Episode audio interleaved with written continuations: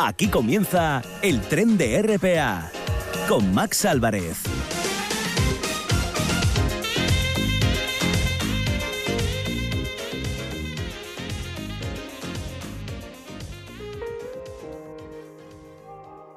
I wish the heaven at visiting hours so I could just show up and bring the news that she's getting older. And I wish that you met her. The things that you learned from me. Muy buenas tardes. Ojalá el cielo tuviera horas de visitas y simplemente podría presentarme allí y llevar buenas noticias. Es lo que dice esta letra del cantante británico Ed Sheeran, en estado puro, como siempre nos tiene acostumbrados, poniendo mucha sensibilidad. Un tema que publicaba este mes de agosto y que rescato porque describe muy bien estos días grises para mí, porque cuántos de nosotros quisiéramos pedir una cita, para mantener una charla, para pedir consejo o simplemente para decir muchas veces aquello que no nos dijimos en vida. Precisamente en Viaje a tu Esencia, Marcos Núñez nos va a hablar sobre cómo hacer sentir bien a los demás. Sí, algo que parece difícil en los tiempos que corren del individualismo, pero es que el ser humano necesita vivir rodeado de gestos y afectos. Nos va a dar algunas claves sencillas, más de lo que creemos. También vamos a estar como cada jueves en La Cuarta Pared para hablar del teatro amateur y su influencia en la Yuengua. Lo vamos a hacer con José Ramón López y como siempre con José Ramón López y Javier Martínez, y también vamos a hacer parada en la Estación Poética para escuchar versos y para conocer un autor, a Álvaro Hernando. Lo haremos como siempre con Ana Lamela. Arrancamos.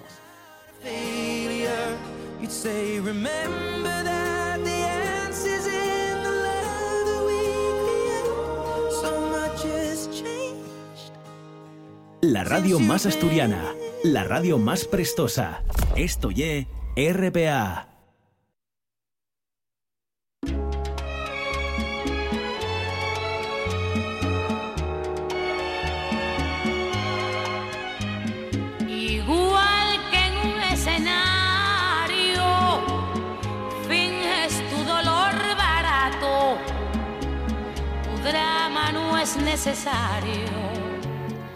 Y con esta sintonía, como cada jueves, pues cruzamos esa cuarta pared con este tren y ya tenemos al otro lado del teléfono a nuestros amigos, a José Ramón López.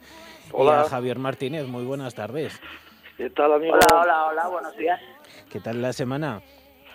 Bueno, pues está lluviosa, ¿no? Y fría. Lluviosa y fría. Acorde al mes que nos encontramos y que acabamos de empezar. Y bueno, vamos a empezar y meternos también en materia, como siempre. Javi, ¿qué noticias nos traes para comentar? Sí, empezamos. Hoy es 4 de noviembre y es San Carlos Borromeo. Así que felicidades a todos los que se llaman Carlos y a los que no se apellidan Borromeo, que es hasta difícil de decir. Y también es el Día Mundial de unas cuantas cosas, y la primera es que es el Día de la UNESCO. Es el Día Internacional contra la Violencia y el Acoso Escolar, que tan tristemente están de moda, el Día Mundial de la Preservación Digital y el Día Internacional de la Gestión de Proyectos, que no sé muy bien lo que es y no me acordé de mirarlo.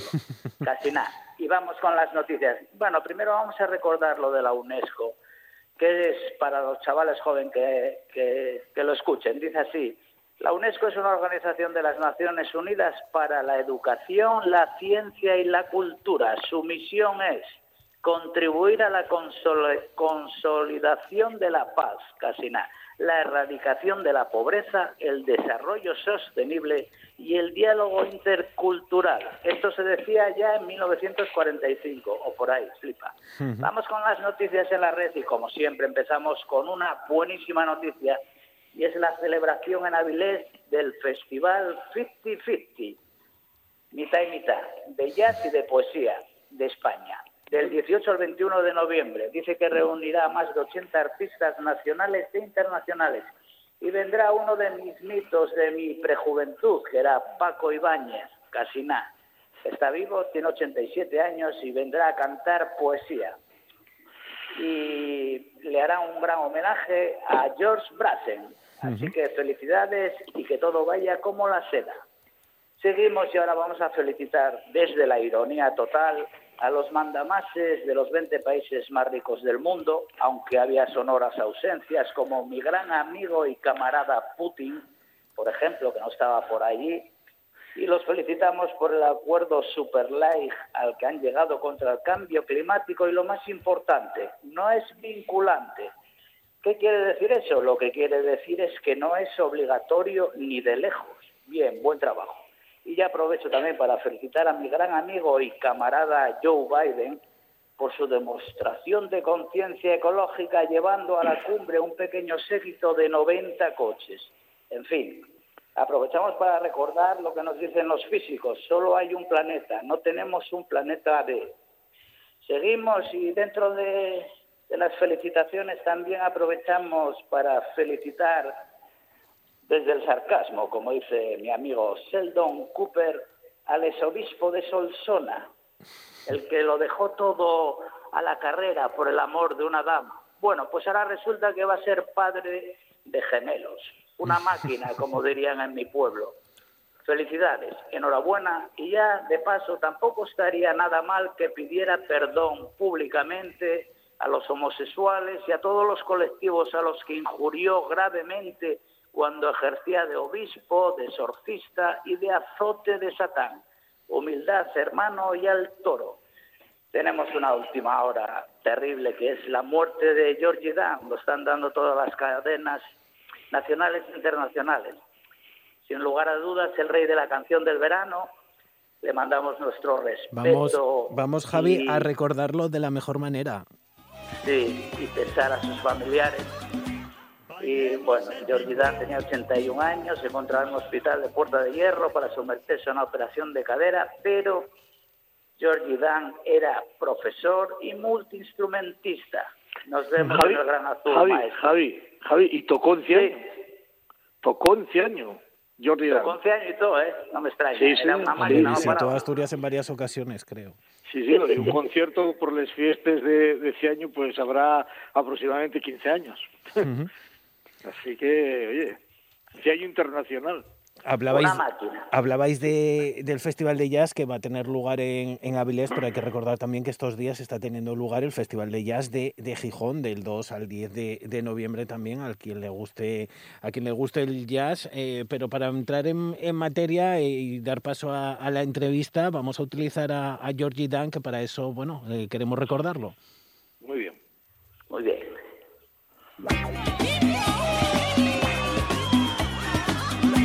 Bailemos el bimbo, bimbo, bimbo, que está causando sensación. Bueno, seguro que habéis bailado esto en alguna ocasión, ¿no? Yo lo estoy bailando. Y ahora también, que no, porque yo estoy aquí en el estudio también, pues moviéndome como puedo. Era, digamos que un crack en lo suyo, ¿eh? Fue, digamos, que pionero en esa canción del verano, aunque creo que su primer éxito fue una canción dedicada al invierno. O sea. Pues vaya cuestión. Cambiamos ya de asunto y de tercio, porque seguimos hablando de teatro. Tenemos con nosotros a José Ramón Olivas, director del Teatro Carballín, autor y director, tiene muchos proyectos en marcha, pero vamos a hablar también de la influencia que tiene pues nuestra lingua en el teatro costumbrista. Muy buenas tardes, José Ramón. Hola, buenas tardes, ¿qué tal? ¿Cómo os va? ¿Qué tal, amigo? Todos recordamos, José Ramón, esos, por ejemplo, abucheos a esa alocución en el Campoamor, precisamente en un lugar donde en los años 90 se entregaba un premio a la comunidad sefardita por el mérito de mantener la lengua de los antepasados, a pesar de su expulsión más de 500 años antes en España. Esos abucheos, digamos, que fueron contrarios a todo lo que es el teatro, porque nuestra lengua milenaria, la de nuestros antepasados, siempre estuvo muy ligada a los escenarios. Sí, la verdad es que, y mucho más con el teatro costumbrista, es que, no se puede entender realmente el teatro costumbrista si no está hablado en asturiano, lógicamente. La gente es muy libre de abuchear lo que quieran. Mira, cada uno piensa como piensa, en fin. No encuentro yo excesivo sentido. Es que aquí el tema es que está llevándose el tema político demasiado límite. Al final, aquí ya empieza a tener poca importancia la lingua, o sea, ya están convirtiendo en un tema político, pero además un tema de digamos, de ataque y contraataque político que no tienen, pienso yo, demasiado sentido. A ver, quiero decir, el asturiano está en la calle, quieran o no quieran, está en la calle. Unos hablen lo más, otros hablen lo menos, pero está ahí, vamos, hay gente que se maneja en asturiano, hay gente que no, en fin, quiero decir, la realidad está, con lo cual yo diría absurdo que hagamos un tema político del tema este. Bueno, que oye, que viene la oficialidad, bueno, pues si viene la oficialidad, pues habrá que hacer lo que haya que hacer, lo que requiera ese tema.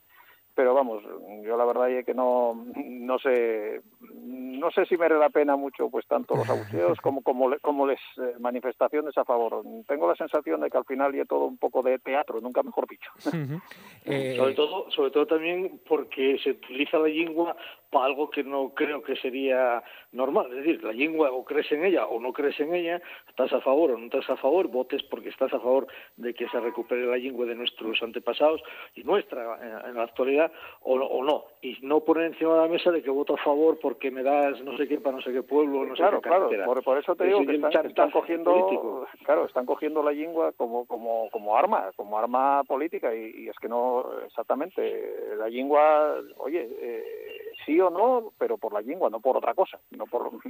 Yo ahí estoy de acuerdo.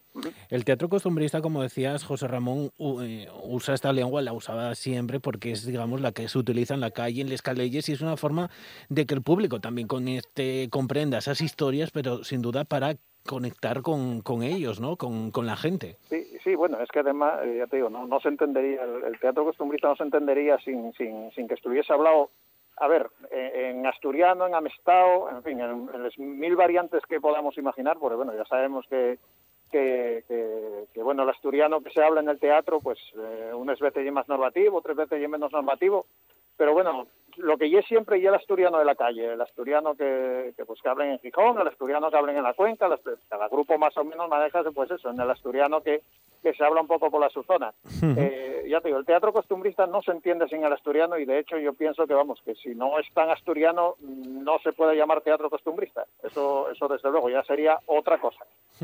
Y estas obras de teatro costumbrista, digamos que se realizan ya pensando directamente en yegua, no se escriben y luego se traducen, como alguien pudiera pensar. Vamos. Yo al menos escribo directamente ya en lingua asturiana. Yo además escribo totalmente normativo.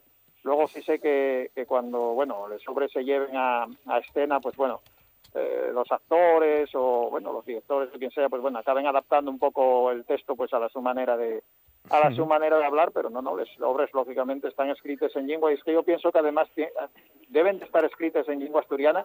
Y además lo más normativo posible, porque ya la única manera de que una lengua se asiente, que haya textos escritos y que estén escritos en lengua, lógicamente. Claro.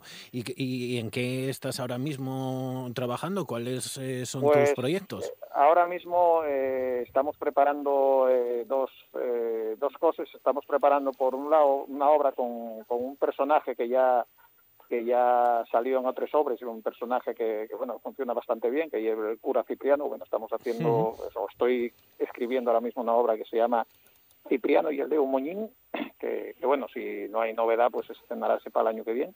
Y luego, por otro lado, estamos haciendo un proyecto que, bueno, la idea surgió un poco el verano pasado en Candás, que hicimos una experiencia de hacer música en directo, bueno, digamos, unida a gas, un poco imitando a Les Luthiers. Bueno, de hecho era un homenaje a Les Luthiers. Nos gustó la idea a nosotros, gustó también entre el público la idea y entonces tenemos la pretensión de para el año que viene, aparte de preparar la obra que te comentaba, la de Cipriano y el de Humoñín, preparar un espectáculo de música y humor, pues eso, con música en directo y gas intercalados. Bueno, a ver poco a poco como va saliendo, porque bueno, una cosa bastante digamos novedosa para nosotros, que se sale un poco de lo que hacemos habitualmente, pero bueno, que nos apetece también hacer. Hablabas bueno de esa forma de, digamos, consolidar, enriquecer y prestigiar las lenguas, tanto el asturiano como el gallego-asturiano, sin duda con el teatro costumbrista, pero ¿qué fórmulas se pueden utilizar para atraer, digamos, al público joven? Porque el teatro costumbrista siempre, digamos, que ha tenido mucho público, pero sobre todo de una cierta edad. Quizás esas que hablas a través de música y humor pueden ser una precisamente, fórmula. Precisamente nosotros, nuestro grupo siempre se caracteriza por intentar, modernizar de alguna manera un poco el teatro costumbrista, porque precisamente eso, hay que llegar al público más joven. Al público más joven vas a llegar si actualices los temas, si actualices la puesta en escena, o sea, si al final actualices un poco el teatro costumbrista. Yo creo que también la fórmula de meter música en directo y música, además que va a ser un poco roquerilla también y tal, pues bueno, puede ser un punto que traería a la gente. Por supuesto, va a estar hecho todo en asturiano, como se hizo el espectáculo del verano pasado, y además eso sí que estaba hecho en asturiano, absolutamente normativo. Las canciones ya no estaban adaptadas, era un asturiano absolutamente normativo. Yo creo que puede ser una cosa sugerente, digamos, para la gente que no acude habitualmente a este tipo de teatro. Que bueno, también es verdad que cada vez va más gente joven al teatro, precisamente por eso, porque hay muchos grupos que ya no hacen el teatro costumbrista clásico al uso, sino que intenten renovar un poquitín el género.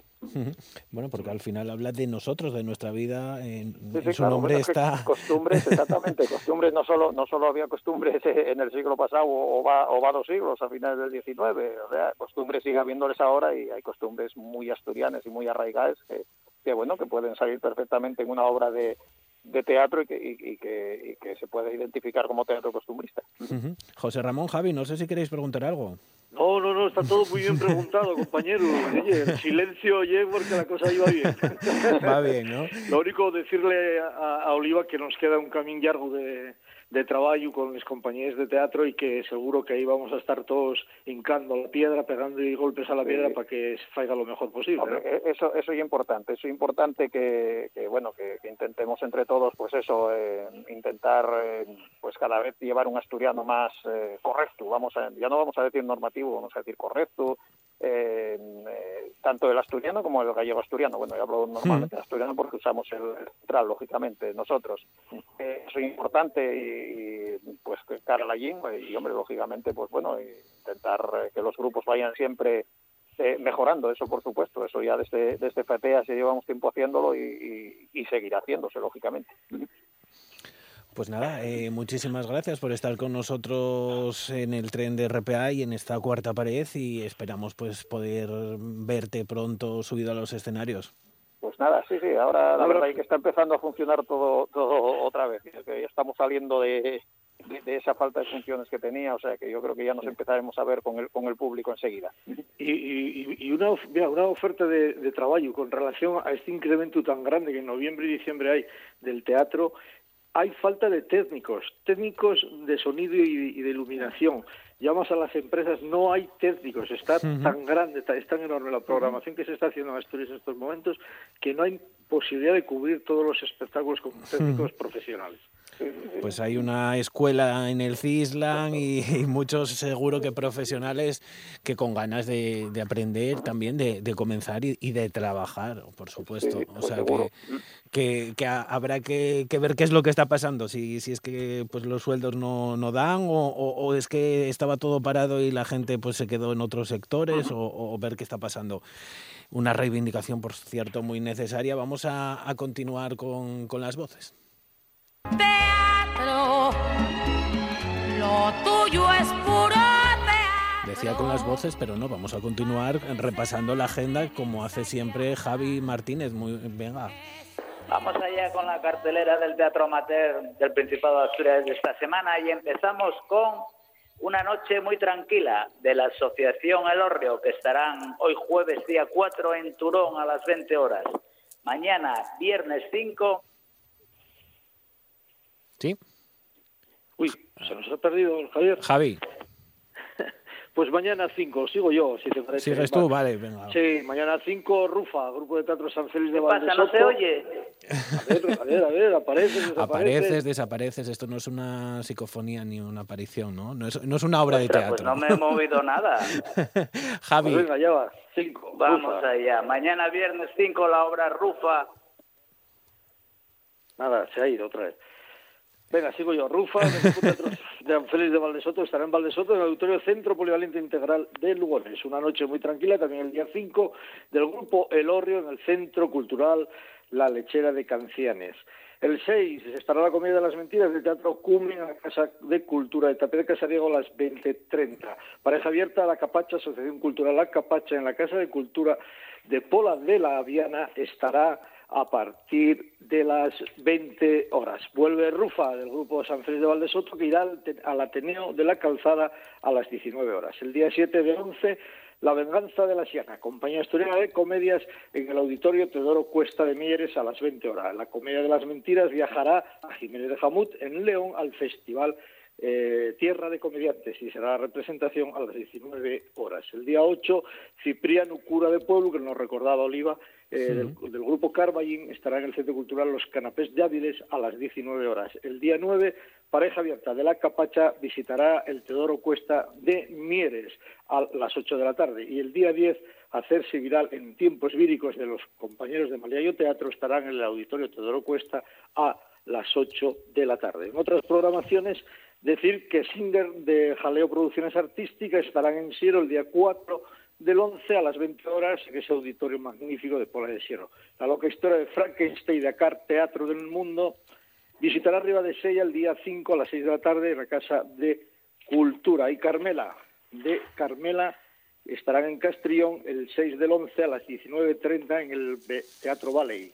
Festejen la broma de Joaquín Reyes visitará el Centro Niemeyer el día 6 del 11 a las 20 horas. Y Brad Friday de Piquero Producciones estarán también en el Palacio Valdés de Avilés el día 10 del 11 a las 19:15. Y está ahí toda la programación que podemos leer. Pues bueno, una programación como siempre pues muy interesante, muchísimas representaciones en toda Asturias para que pues puedan elegir quienes quieran ir al teatro. Y vamos a pasar ya también a ese eco de las voces, vamos a ver si podemos escucharlo. Porque soy un padre estricto, un poco chapala antigua, yo soy un padre... Por ejemplo, les he apuntado a todas las extraescolares, a todas. Me decían, esta coincide, digo, ¿y? Digo, las juntamos. Y ahora el miércoles por la tarde van a karatequesis. Bueno, tenemos ahí a Joaquín Reyes, la voz de Joaquín Reyes, ¿no? Festejen la broma, que como hemos dicho, estarán en el Centro Niemeyer el próximo 6 del 11 a las 20 horas. El gran Joaquín Reyes, ese cómico, y por cierto, que habla sobre esa, digamos, esa necesidad o moda quizá de los padres de apuntar a los hijos a miles de actividades y prácticamente no les queda tiempo ni para vivir ni para jugar, que también es muy necesario, ¿eh? Sobre todo para jugar, que es y tan importante jugar y convivir. Bueno, aunque estos tiempos ya sabes que hubo ahí unas limitaciones por la pandemia, pero yo creo que hay que recuperar el tema y empezar a jugar de nuevo. Bueno, José Ramón, cuéntanos esa carta, a quién va dedicada esta semana y cómo es. Pues le puse el título de Noviembre Mágico por tanta programación, no solo amateur, sino profesional, que hay en Asturias en este mes de noviembre y diciembre. Y dice así: el teatro amateur despunta en el mes de noviembre con un gran número de actividades teatrales, no solo por toda Asturias, sino que también fuera de ella. A las salidas de grupos asturianos a través del programa de intercambios de escena amateur se suma la participación de nuestros grupos en festivales, muestras y certámenes por toda la geografía española. Las Cervantes de Tato Baluarte es un buen ejemplo con su actuación en el Festival de la Garrovilla o la del Teatro Cumen este fin de semana en el Festival Tierra de Comediantes de Jiménez de Hamut León. Y grupos de Renedo, Castilla y León y de Extremadura van a visitar nuestra en próximas fechas en Chico y en Mieres. Mención aparte es el Festival Ibérico que se ha celebrado en Setra, Portugal, donde grupos de España y Portugal se encontraron en este acontecimiento organizado por la Confederación Nacional Escena Amateur y la Federación Portuguesa de Teatro Amador, con gran asistencia de público y presencia de delegación de FETES. Por último, por avanzar acontecimientos adelantados, la presencia de dos grupos asturianos en el nuevo recreo industrial de León de las compañías La Capacha y Teatro Maliayo en el mes de diciembre. El segundo Congreso Nacional de Teatro Amateur, que se celebrará en el mes de diciembre entre Madrid y Noja, Cantabria, y un encuentro de grupos de teatro amateur asturianos también en las próximas semanas. Fin de año amateur y de presencia teatral en todos los panoramas asturianos. Uh-huh. Pues compañero, muchísimas gracias. También se lo agradecemos a Javi Martínez, que el ausente. Lo hemos recuperado. Al final lo hemos recuperado. Javi, hasta la semana que viene. Ya hemos leído la programación por ti y ya pues nada. Si quieres cerrar con esa frase como siempre, te damos tiempo. Vamos allá. La primera dice así: cuando aprendes a quererte, ya no estás para cualquiera. Y la segunda, para reflexionar, dice así: mis pies querrán caminar hacia donde estás durmiendo, pero seguiré viviendo. Pues muchísimas gracias, compañeros, y como siempre, recuerda sonreír y sobre todo, vivir. No digas que no lo sabes. Toda la información juvenil en RPA. Ponte al loro y no digas que no lo sabes.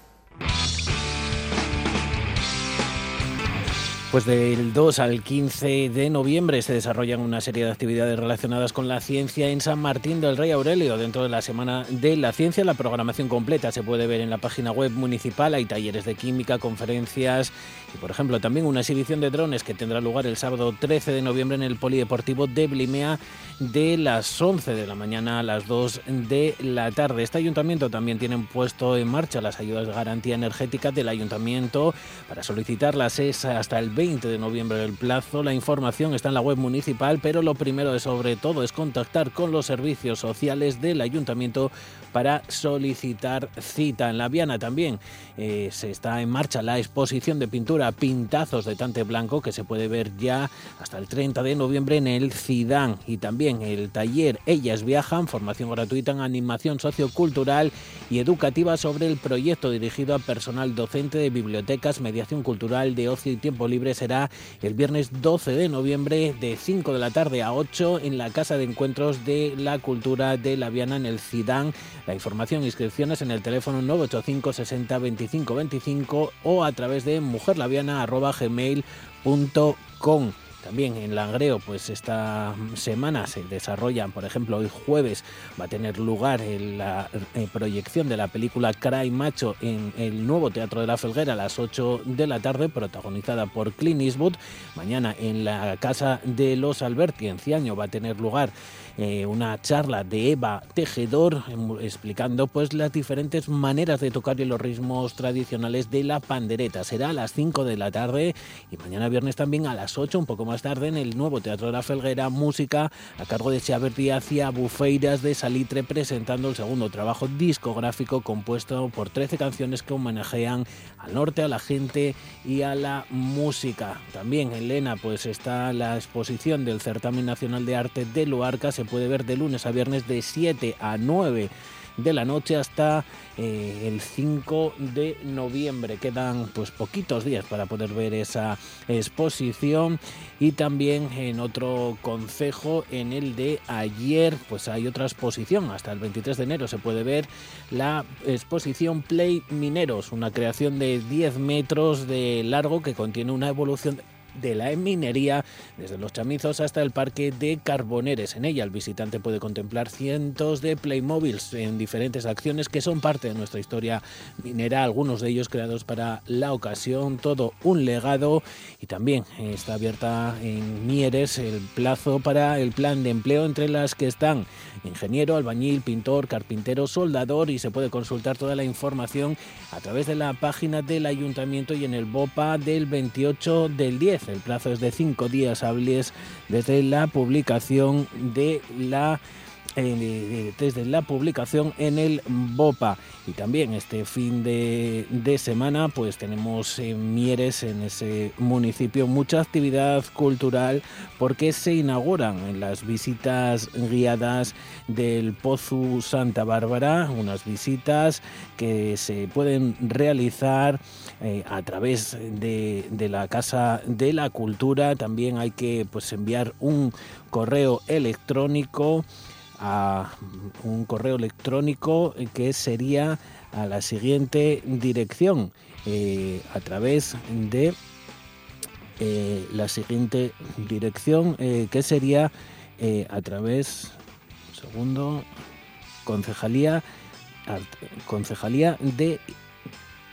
Concejalía de Igualdad. A través de ese correo electrónico vamos a corroborar esta información. A través de visitas pozusantavarbara@ayuntamiento-mieres.es. Esa es la posibilidad para acudir a esta actividad que se anuncia del Pozu Santa Bárbara, la Rebaldana, el Valle de Turón y la exposición también que se puede ver allí de Anthony Macal. Serían visitas guiadas a las instalaciones en superficie de ese Pozu Santa Bárbara.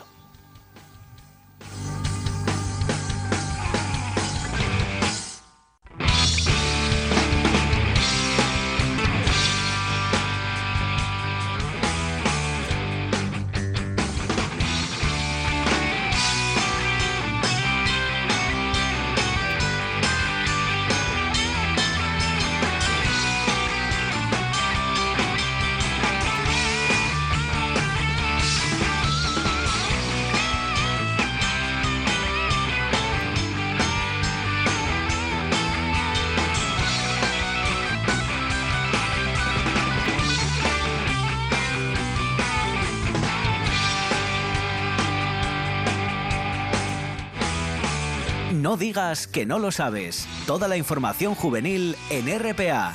No pierdas el tren, ponte al loro y luego no digas que no lo sabes. Un espacio que patrocinan las oficinas de Sama de Langreo, San Martín del Rey Aurelio, La Viana, Mieres, Ayer y Lena. Con la colaboración del Principado de Asturias. Now in Vienna, there's 10 pretty women. Y con esta música de Leonard Cohen, como cada jueves, pues entramos también en esa estación poética para escuchar versos, para conocer también a poetas. Y hoy vamos a hablar de Álvaro Hernando Freile, un autor madrileño que ha escrito un libro que se llama Mar de Barna, pero no es Barna Barcelona. Lo vamos a conocer dentro de un momento y, como siempre, saludamos a Ana Lamela. Muy buenas tardes. Hola, Max. Buenas tardes. Aquí estoy, que la verdad es que este libro es una maravilla. Yo estuve disfrutando de él estos días y releyéndolo y vamos, me parece... nada, os voy a presentar un poco a Álvaro. Álvaro es maestro y antropólogo, colabora como periodista en diferentes medios y principalmente dedica su tiempo a la docencia y cuenta con varios poemarios publicados. Mantras para bailar, en 2016, Exclavo, 2018, Chicago Express, que lo vino a presentar aquí a Gijón en 2019, y ahora Mar de Barna, que lo publica Baile del Sol, ahora en 2021. Y bueno, en la actualidad es delegado para Estados Unidos de la revista de literatura especializada en poesía Crátera, y es colaborador en distintos medios especializados dedicados a la literatura y la docencia. En el 2018 recibe el premio Poesía en Abril, otorgado por la organización del Festival Internacional de Poesía de Chicago, y tras vivir por varios años en el medio oeste norteamericano, regresa a Madrid, ciudad de origen donde desempeña funciones como asesor para el Ministerio de Educación y Ciencia. Y como siempre, voy a leeros uno de los poemas, ¿vale? Sí, adelante. Se titula En un lugar. Vivo en un lugar en el que el tiempo procede siempre a la cicatriz, al dolor y al filo que causa el corte. Las virutas llegan antes del árbol, antes del tronco, antes del tallo de la flor que lo germina. De ahí vengo. El abrazo de la raíz llega antes que el cadáver que la raíz envuelve. La muerte nos recuerda a otros nacimientos y la sombra llega empujada por la luz. Es una vida en un lugar que va perdiendo el sitio, como la sangre que corre, la resina que se desliza perezosa entre las crestas de la piel del árbol o el volumen de la carne en proceso de descompuesto olvido. Vivo en el lugar en que lanzamos plumas al cielo y decimos entonces que somos dioses que han creado pájaros y que nos pertenecen. Álvaro. Tenemos ya con nosotros a Álvaro Hernando. ¿No? Hola, Álvaro. Vamos a saludarle. ¿Cómo estáis? Hola, Max. Hola, Ana. Buenos días. Gracias por la invitación. Un placer. Gracias a ti. Para nosotros. Este libro, Álvaro, pues digamos que nos reconforta con el mar, nos empapa quizás de nuestras propias entrañas. Yo creo que la idea del agua y de la sal lo envuelve todo. Ahí están incluidos los dos extremos de la existencia, ¿no? El agua necesaria para la vida y la sal que en exceso acaba por convertirnos en una sustancia seca. Sí, más o menos el mar lo envuelve todo. Creo que en realidad algún día volveremos al mar. Todos. Claro. Bueno, yo me voy a centrar un poco en la introducción que me parece preciosa, Álvaro, y que dices, mi vida es un no lugar, mi persona es un no lugar, sí, pero la no persona que soy está atravesada por un mar que nunca he pisado. ¿Cómo llegaste al título del Mar de Barna? Pues mira, el Mar de Barna tiene que ver con un episodio personal que no me gustaría compartir con todo el mundo. Pues nada. No. Lo que ocurre es que sí que hay muchos elementos de la imagen de un mar tan nunca he estado en Barna, claro, en esta población, pero sí soy consciente de cómo es aquel mar. Sí. Y me parece que es un lugar de tránsito por el que se han visto pasar todos nuestros antepasados y las raíces de nuestras civilizaciones.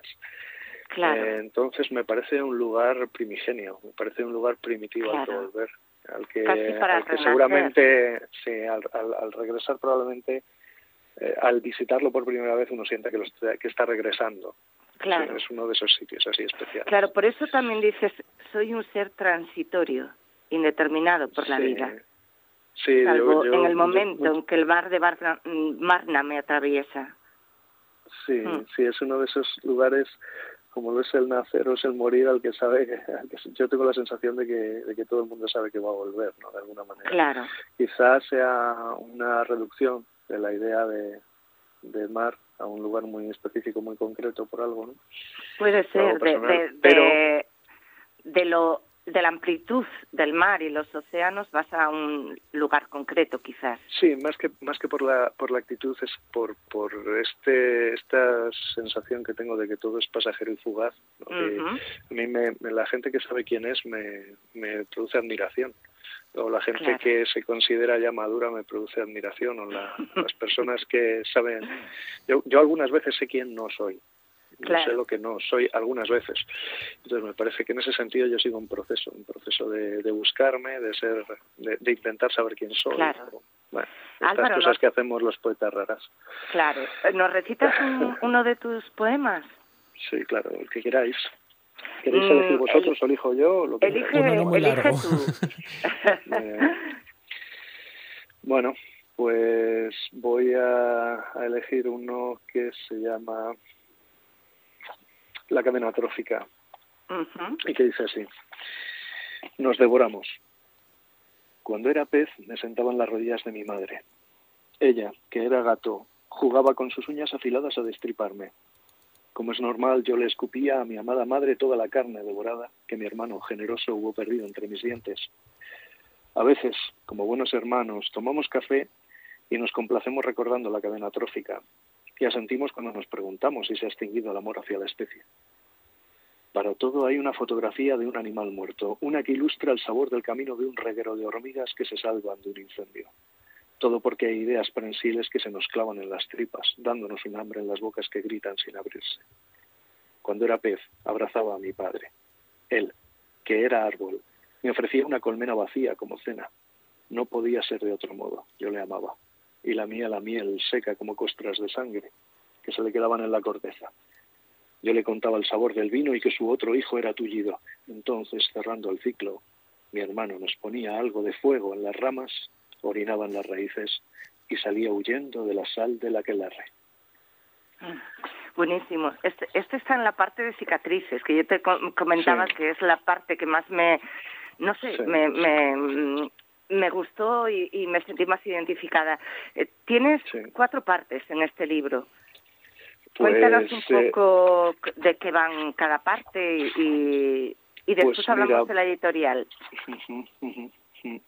Tiene 4 espacios. Mar de Barna, sí, que está dedicado a los momentos que nos devuelven la identidad. Nos preocupa mucho el tema de la identidad y de la memoria. Tiene, sí, otra parte que se llama Tapias, que es sobre esos lugares en tránsito que nos hemos ido encontrando a lo largo de la vida, que se nos hacen familiares pero desaparecen, se desdibujan. Claro. Hay otra parte que se llama Abimo Pectore, que es desde lo más profundo de mi corazón, desde lo más profundo de mi pecho, sobre quienes nos habitan o los que nos acompañan, aunque ya no estén. Claro. Nos habitan para siempre. Y la, sí, última parte, que es a la que tú te refieres, es Cicatrices, que es una parte donde ahí encuentro una orientación a partir de ese caos, ¿no?, que siento en las partes anteriores. Y curiosamente esta última parte está compuesta de poemas en prosa, sí, no como en los anteriores, que son de verso libre. Y bueno, pues claro, es una de las partes del libro, no tiene mucho más, sí, misterio. Incluso la forma de escribir también es un poco caótica, yo creo, ¿no? Estás dentro de ese caos. Son historias surrealistas, yo creo. No sé qué te parece. No, yo les veo sentido. Alguna etiqueta que yo, nunca... Yo les veo sentido. No sé si son surrealistas. No, la verdad es que yo les veo sentido, pero... Sí, yo también, sí, por supuesto. Sé que son historias que se permiten muchas más licencias por estar en el, claro, en el terreno de la poesía y no en el de la narrativa. Claro, o sea, ahí No las calificaría tampoco poética, de cuentecitos. Sí. Me gusta llamarlo tampoco poesía en prosa. No es prosa, vale, poética, es poesía en prosa. Muy bien. Para mí es diferente. Pues poesía en prosa. Muy, sí, bien. Y bueno, lo de publicar con Baile del Sol, cuéntanos, que pues, yo creo que es una maravilla, ¿no? Sí, es una maravilla, de verdad. Yo he tenido mucha suerte siempre con las editoriales con las que he estado trabajando en poesía. Yo venía de trabajar con una editorial que se llama Pandora Lobo Estepario, de Estados Unidos. De Chicago, ¿eh? Sí, Chicago y Oaxaca, de México. Tiene sede en las dos ciudades. Y también después hice, viviendo en Estados Unidos, una publicación con una extraordinaria editorial, también muy afortunado, Karima Editora, de aquí de Valencia, que hace un trabajo fantástico, y la primera vez que puedo participar de todo el proceso en España de supervisión y de construcción del libro es con la editorial Baile del Sol, que está radicada en Tenerife. Y bueno, yo conocía también la narrativa, el teatro, en fin, es una editorial muy potente y ha sido muy agradable, muy exigente y a la vez muy... Bueno, y muy satisfactorio. ¿Se puede encontrar en cualquier librería? Por supuesto, sí. Ya aprovecho para mandar un mensaje a los oyentes, sobre todo a los oyentes que sean amigos míos. No me preguntéis dónde puedo comprar el libro, en las librerías. Acudir, que también tienen que recuperarse de la crisis. Claro, lo peor que te puede pasar es tener que esperar un par de días a que te traigan el libro. Pero vamos, que los libros... mira, Baile del Sol tiene distribución en España, una de las mejores, y en México, o sea que en un par de días puede tener cualquier persona acceso al libro. Estupendo. Y por supuesto, todas las editoriales creo que ya tienen página web para comprar el libro, claro, por su página web, ¿no? Pues claro. Invitamos a los oyentes, Álvaro, a que lo realicen, Álvaro. ¿Nos recitas un poema cortito, por ejemplo, el cortito, primero, para terminar? El primero, además creo que no lo tengo ni que buscar, me lo sé de memoria. Se llama El puente y la sal, ¿verdad? Es El puente y la sal. Sí, me gusta mucho. Pues dice así si me equivoco me corriges. Miro mis pies descalzos. Mientras, todo se asemeja a un puente con forma de cisne que reposa tranquilo sobre la sal de un mar antiguo, muerto, junto con nuestros muertos.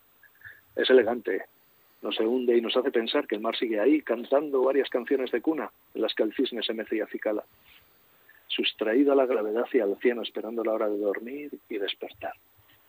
Todos miramos el puente y no osamos cruzar el lecho salino y seco, por temor a olvidar el agua, por temor a mojarnos los pies en el recuerdo del agua. Es precioso, Álvaro. Muchísimas gracias. Pues gracias y recuerdo también a los oyentes que mañana Ana Lamela, nuestra colaboradora, va a estar presentando a las 5 de la tarde su libro. A las 8 de la tarde en la librería de bolsillo. Uh-huh. Presento la reedición de La Exhibicionista. Uh-huh. Y esta tarde Marcia Álvarez, otra autora que estuvimos con ella el martes, va a estar en la librería Cervantes de Oviedo. Muchísimas gracias a los dos. Venga, un besito. A ti, Max, a ti, Ana, gracias. Un beso, Álvaro, chao. Viaje a tu esencia en el tren de RPA.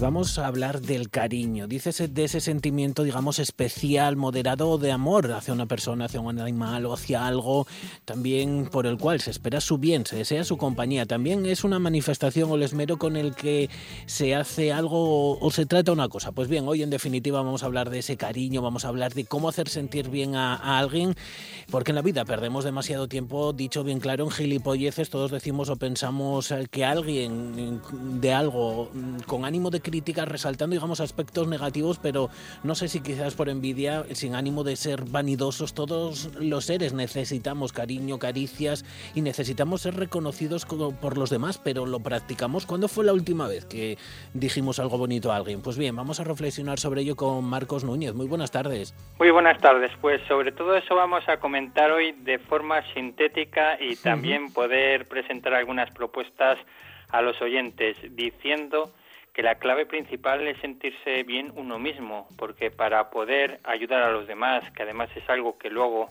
nos hace sentir bien y además que nos ayude a no estar tan enfocados en nosotros mismos, no, que fijemos en nuestro entorno, pero para poder ayudarles cuidemos primero nuestro propio jardín. Bueno, un propio jardín que, bueno, con pequeñas acciones quizás no hace falta, digamos, hacer algo extraordinario. Pequeñas acciones pueden cambiar el día de cualquiera, desde llamar a un amigo, preguntarle cómo está, mandar un WhatsApp, tomar un café, sorprender con un pequeño regalo o simplemente un WhatsApp o una sonrisa en un autobús o cruzar o cuando cruzas un semáforo. Contagiar energía positiva es mejor que ese pesimismo, ¿no? Sí, y además, fíjate, vamos a ir sobre 3 puntos fáciles de llevar a la práctica. Que pasemos tiempo juntos, y si no puede ser de forma presencial, puede ser una videollamada, y que sea tiempo de calidad, donde te intereses por la otra persona de forma auténtica y sincera. Pregúntale qué tal estás, cómo te encuentras y muéstrate dispuesto a escuchar. Segundo punto, realizar un regalo. Fíjate la de ocasiones que nos da el día a día para realizar regalos que pueden ser pequeños presentes, que puede ser un libro, una botella de sidra que le gusta, un poema escrito por ti, una rosa, una camiseta, incluso una postal cuando te vas de viaje, para que la otra persona se dé cuenta que te has acordado de ella. Y no hace falta que sea el día del cumpleaños, puede ser porque sí, porque en esos momentos hace mucha ilusión. Y además, fíjate, propuesta al oyente, en estos próximos días realiza al menos un regalo.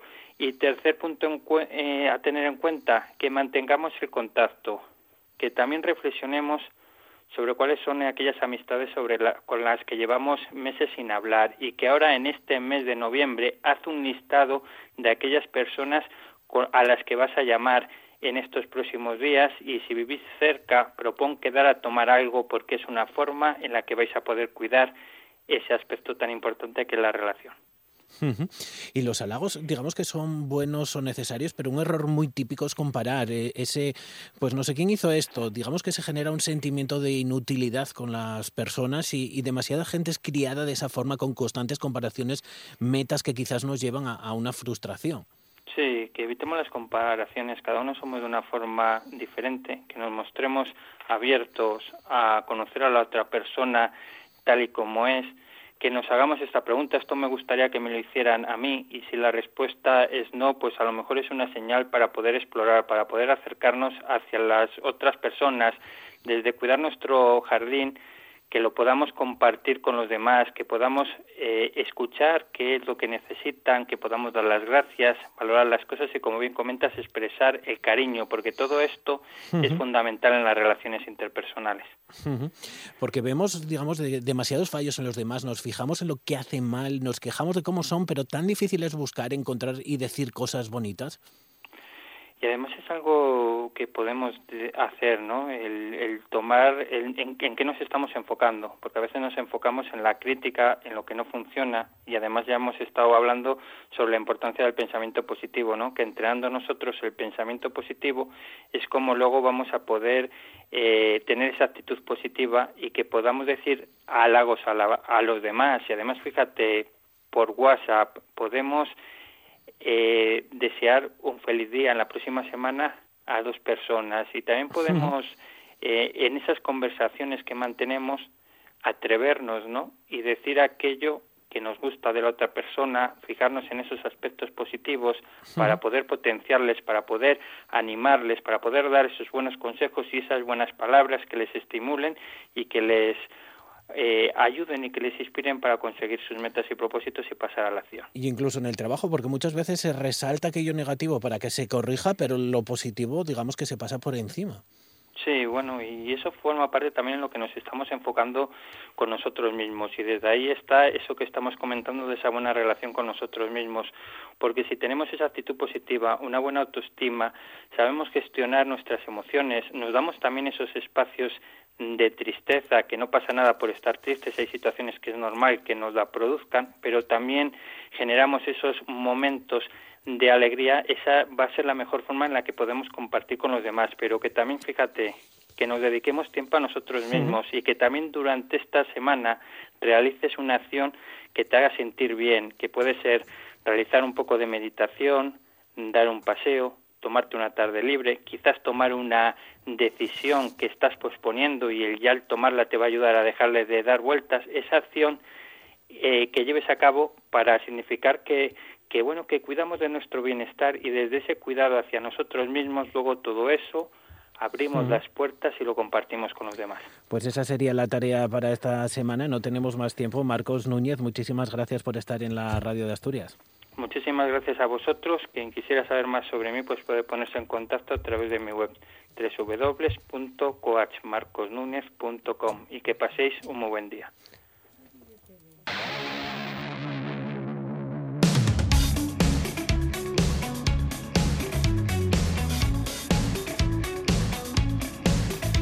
Pues así, con música de Arde Bogotá, con cariño también nos despedimos. Se quedan ahora con las noticias con las compañeras de Informativos. Nosotros regresamos mañana.